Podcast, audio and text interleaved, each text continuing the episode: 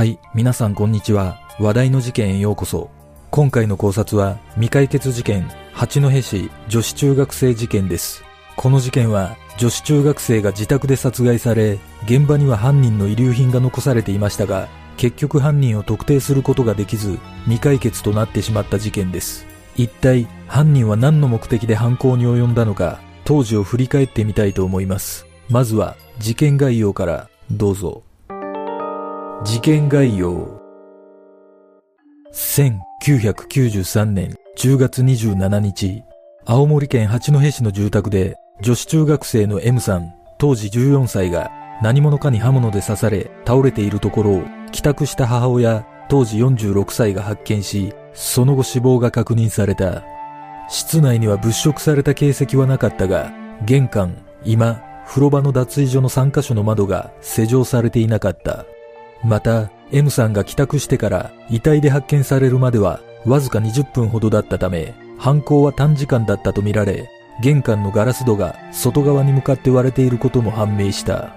この事件は住宅密集地で起きたこともあり、当初は犯人はすぐ逮捕されると思われていたが、結局手がかりは得られず、2008年10月27日、殺人罪の控訴事項を迎えた。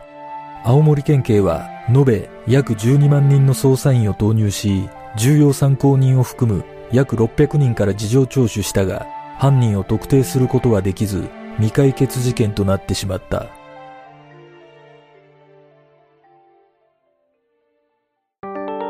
事件の経緯被害者の M さんは5人家族の長女で両親と2人の兄がいた。この頃、父親当時47歳は単身赴任で家を空けることが多く、事件当日も不在で、長男当時21歳も仕事のため他県で生活していた。そのため、当時同居していたのは母親と高校生の次男当時16歳と M さんの3人だったが、事件発生時は母親と次男は不在だった。ちなみに家の鍵は3人とも持っていたという。また、M さんは毎週水曜日にバレエを習っており、事件があった日も水曜日だったため、いつも通り母親に車で送ってもらうはずだった。レッスンは午後7時からで、いつも午後6時50分頃に家を出ていた。そのため、母親は普段から午後7時半過ぎに仕事から帰宅していたが、バレエ教室のある日は午後6時半までには帰宅していたという。事件当日午後5時40分頃、M さんは陸上部の練習を終えて友人二人と共に下校した。普段であれば帰宅途中の食料品店に友人と寄り道して午後6時30分頃に帰宅していたが、この日に限って M さんは今日は6時までに帰宅して6時20分頃までは家にいなければならないと言って寄り道はしなかった。この時、友人は理由を聞いたが、M さんは理由を濁して答えなかったという。午後5時53分頃、JR 本八の兵器の前で友人らと別れ、M さんは一人で自宅に向かった。午後5時58分頃、近所の人が M さん宅の前を通った時に、室内に電気がついていなかったという証言をもとに、午後6時頃、M さんが帰宅したとみられている。午後6時15分から20分頃、近所の住人16人がガラスの割れる音を聞いている。その中には、助けてと聞こえたと証言する人もいた。午後6時23分頃、母親が帰宅し、室内で M さんが刺されて倒れているのを発見した。午後6時25分頃、母親から助けを求められた近所の人が110番通報。午後6時38分頃、救急隊が到着し、M さんの死亡を確認した。M さんはわずか20分ほどで殺害されたことが分かった。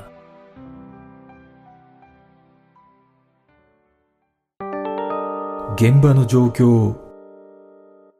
現場となった M さんの家は八戸の中心部からさほど遠くない市街地の中にあり、狭い路地に家屋が密集している場所にあった。家の裏手には複数台が駐車できる大きい駐車場があり、犯人の逃走ルートとして考えられている。M さん宅は平屋で、玄関を上がるとすぐ右側に台所があり、風呂、トイレと続き、廊下の突き当たりには M さんの部屋があった。玄関から左側は次男の部屋、母親の寝室、今へと続く間取りだった。そのうち母親の寝室だけは廊下から直接出入りのできない構造となっており、M さんはその寝室で遺体となって発見されている。M さんの口には粘着テープが貼られ、両手は後ろ手に縛られており、ふくらはぎや首などにも切り傷があった。致命傷となったのは心臓を貫通するほどの刺し傷だった。また、上半身は学校指定のジャージを着ていたが、下半身は脱がされ、座布団がかけられ、脱がされた下着類は遺体の傍らに置かれていたが、的暴行の形跡はなかったとされる。さらに、M さんの膝にも傷が見つかっているが、その傷は浅いため、鋭利な刃物で切られたものではないとみられ、玄関のガラス戸が内側から割れていたことから、犯人から逃げようとしてガラス戸を自ら割り、その時に傷を負ったものだと分析されている。また、廊下には一箇所血痕が確認されており、犯人は逃げる M さんを引きずり戻し、その途中で刺した可能性が考えられた。M さんが発見された寝室には他にも、M さんの右足元に台所にあるはずの小型の出刃包丁が落ちていたが、血痕が全く付着しておらず、凶器としては使われていないとみられ、家族以外の指紋も検出されなかった。そして、居間には犯人のものと思われる重要な遺留品が複数残されていた。一つ目の遺留品は、こたつの上に残されていた布製粘着テープだった。これは M さんの口に貼られていたものと同じもので犯人が持ち込んだものとみられた。二つ目は同じくこたつの上から缶コーヒーの空き缶を灰皿代わりにしてタバコの吸い殻が2本見つかっている。M さんの家族は誰もタバコを吸わないため犯人が残したものとみられているが、いずれも指紋は検出されなかった。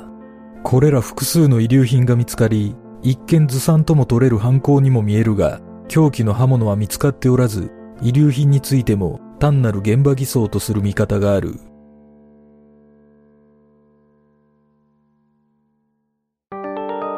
警察の捜査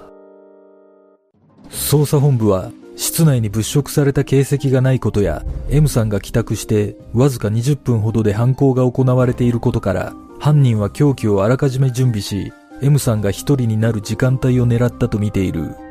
また家族と会う確率が高いため顔を見られても疑われないような人物と M さんが会う約束をしていた可能性も視野に入れ捜査した鑑識により現場家屋周辺から複数の種類の足跡と室内から家族と異なる数個の指紋や毛髪が採取され、出入りがあった関係者と照合を行った結果、解明できない指紋や足跡が見つかった。さらに、犯人の遺留品とみられるタバコの銘柄を特定し、吸い殻から M さんと異なる血液型を検出したが、具体的に何型なのかは公表されておらず、当時の青森県警は DNA 型鑑定の導入前だったこともあり、犯人にたどり着くことはできなかった。一方、灰皿代わりに使われていた缶コーヒーの空き缶からは指紋が検出されなかったため、捜査本部は犯人が手袋をはめていたか拭き取ったとの見方を強めた。そして布製粘着テープについては現場付近で販売している店舗は JR 本八戸駅前のスーパーだけだというのが判明した。店舗の記録から事件当日27日の午前中にこのテープを購入した中年男性が一人いることが分かったが、後にこの男性は市内の会社員で自ら名乗り出て事件とは無関係であることが分かった。捜査が難航する中、目撃情報による収穫はあった。犯行直後に現場付近から走り去った中年の男が近隣住民に目撃されている。また、事件直後の午後6時30分頃、M さん宅の西側にある駐車場から不審な黄色い軽自動車が走り去るのが目撃され、運転していたのは白いシャツを着た男でネクタイはしていなかったという。近隣住民によると、この車は事件の2ヶ月ほど前から無断で駐車していたが、事件後は見ていないと証言している。捜査本部はこの情報をもとに、同型車種約680台を捜査したが特定できず、車の情報を公開したものの、事件からすでに3年が経過していたこともあり、結局所有者を割り出すことはできなかった。また、M さんの母親によると、M さんと母親もこの無断駐車していた軽自動車を目にしていたという。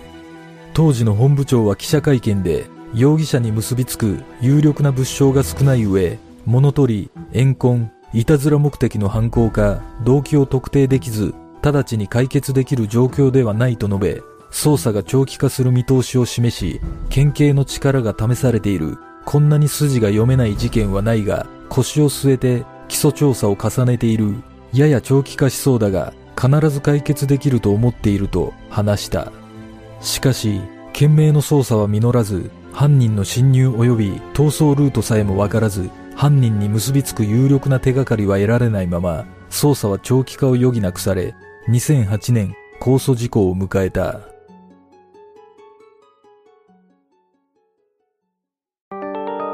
不可解な点。この事件には解明されていない不可解な点が多く存在する。その中でも特に不可解だとされるものが3つほどある。それらの内容は帰宅理由。M さんは事件当日いつもの寄り道を断り今日は6時までに帰宅して6時20分頃までは家にいなければならないと友人に話していた。当日はバレエ教室のレッスンの予定はあったがいつもは午後6時50分頃母親と家を出ていたため M さんは何の用事があって早く帰らなければならなかったのか理由は判明していない。寄り道を断った際に友人から理由を聞かれても濁していたという証言があるため何か言えない理由があったのではないかと見られている。またこの日はバレエの衣装が届く日だったとの情報があるためこの衣装の件で早く帰ろうとしていた可能性も指摘されているが、衣装の件であれば友人に隠す必要がないため別の理由があったと見られている。しかし、結局 M さんはこの衣装を見ることができなかったとされている。自宅の包丁。M さんが発見された6畳居間には台所にあるはずの包丁が放置されていた。その包丁には血痕が全く付着していなかったため、凶器として使われた可能性はないとされている。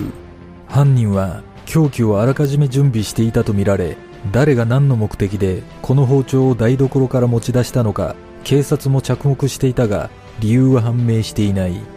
M さんが自ら持ち出した可能性についても考えられたが M さんは帰宅した後6畳今の室内灯をつけこたつのスイッチも入れたとみられているためそこで犯人に襲われたとすれば M さんが包丁を持ち出すことは難しいとの見方が強い。また台所付近に血痕が残されていないことから襲われる前に犯人を振り切って台所に行ったとも考えられるが玄関がすぐ近くにある状況で外へ逃げずに犯人の元へ戻ったとすればかなり不可解な行動だと思われる。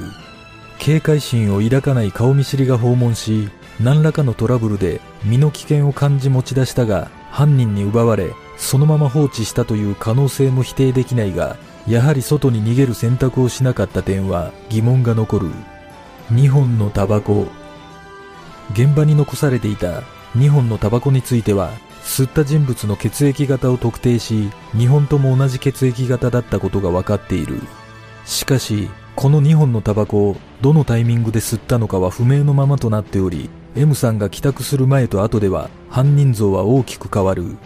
また灰皿代わりに使われていた缶コーヒーからは指紋が検出されなかったことから犯人はあらかじめ手袋をしていた可能性が指摘されているが何者かの計画的犯行であればわざわざ家の中でタバコを吸う必要はなく遺留品を残している点について疑問が生じる。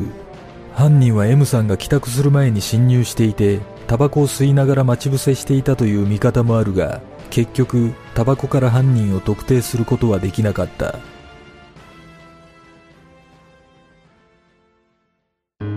事件の真相とは？この事件は当初現場や遺体の状況から乱暴を目的とした変質者か顔見知りによる計画的犯行との見方が強かった。しかし解剖の結果乱暴された形跡はなかったことが判明した。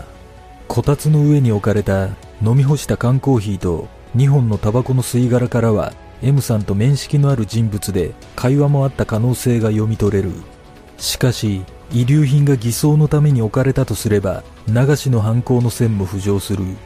いずれにしても現場が物色されていないことから強盗目的の可能性は低いと考えられるが明確な犯行動機は絞り込めず捜査は難航することとなった。実は事件当日 M さんの家に訪問したという集金人の証言がある。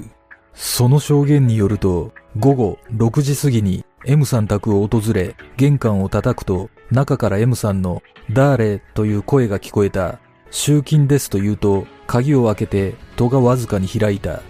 お母さんいますか？と尋ねると M さんはお母さんは早くても6時半か7時じゃないと帰らないと答えたという。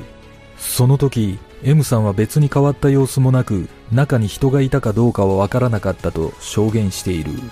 しかし、この集金人は訪問した時間帯について午後5時40分から50分の間とも証言しているため、M さんの友人による証言とは整合しないことから、事件当日ではなく記憶違いの可能性があるとされている。また、刑事部長は会見で、侵入、逃走経路は断言できないが、無施錠の今の吐き出し窓からは、血の痕跡は全く発見されなかった。犯人は返り血を浴びていない可能性もあると話している。果たして、犯人と M さんの接点はどこにあったのか、犯人の目的は何だったのか、この事件の真相とは？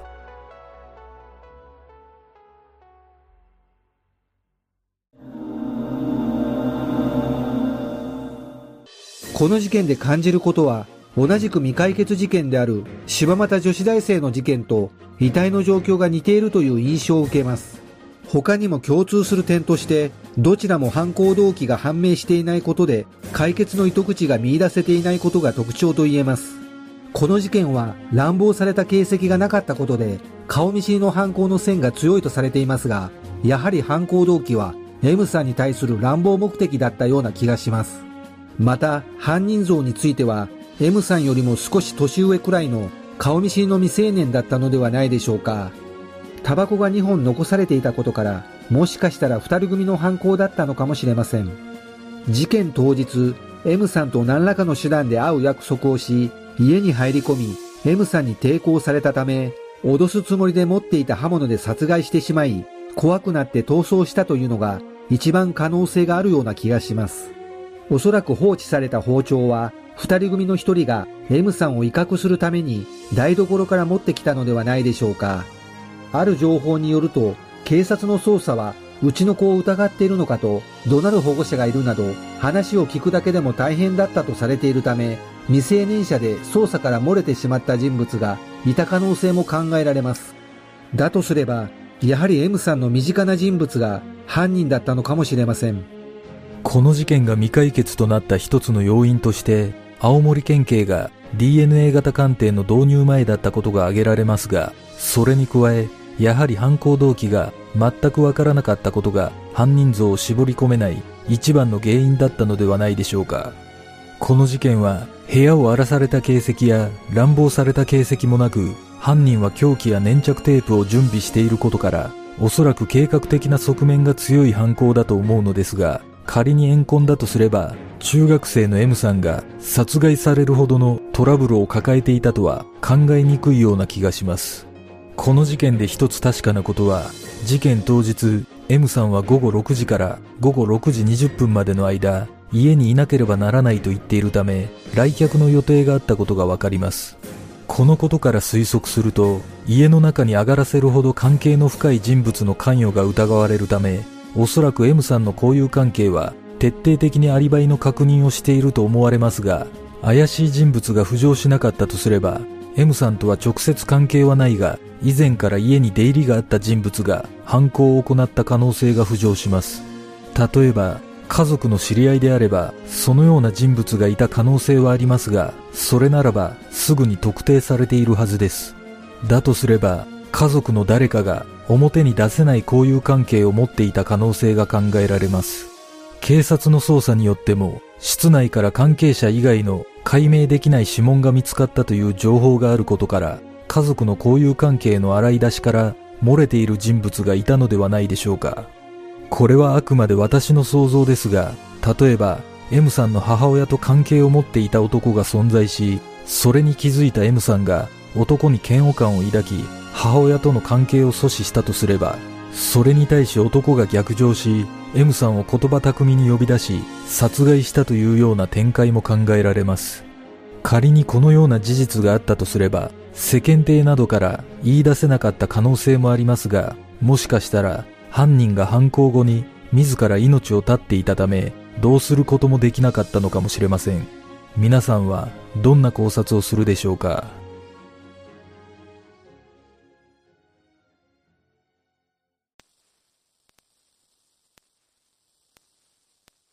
では、今回の考察は以上となります。よかったら、グッドボタン、チャンネル登録お願いします。ご覧いただきありがとうございます。では、次の考察で